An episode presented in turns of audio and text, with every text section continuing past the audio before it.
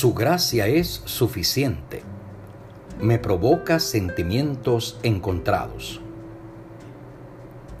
Pablo recibía en Roma a todos los que a él venían, predicando el reino de Dios y enseñando lo que es del Señor Jesucristo con toda libertad, sin impedimento.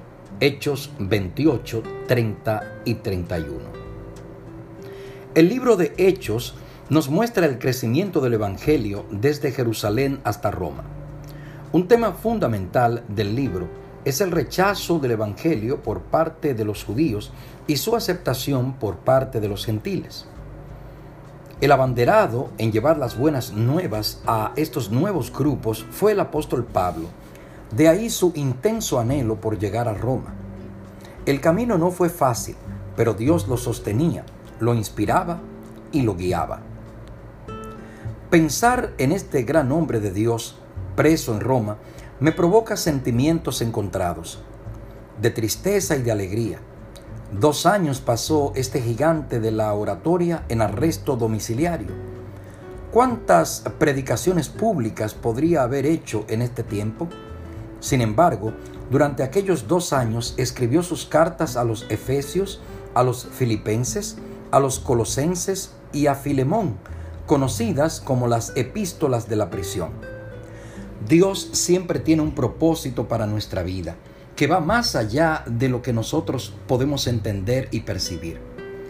No podemos tener hoy el audio de los sermones de Pablo, pero tenemos sus inspiradoras epístolas.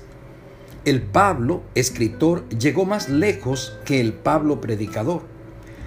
Siento una enorme admiración por la pasión sin límites de Pablo está encadenado, pero predicando. El mensajero está preso, pero el mensaje está libre. Por la gracia de Dios, Él convierte su celda en una iglesia y su prisión en un púlpito. Recibía a todos, les predicaba del reino del Señor y los guiaba a Cristo. ¿Con restricciones o censuras? No, de manera abierta y sin impedimentos. El Evangelio estaba llegando al mismo corazón del imperio y del mundo.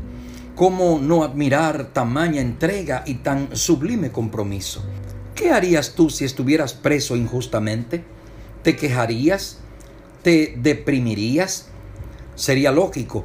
Mira lo que hizo Pablo. No se desanimó mientras permanecía preso.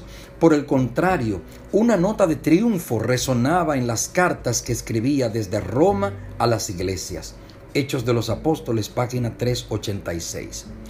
Siento que puedo aprender de Pablo que Dios está al control de todo, que nada lo toma distraído y que todo lo que Él hace o permite tiene destino de eternidad.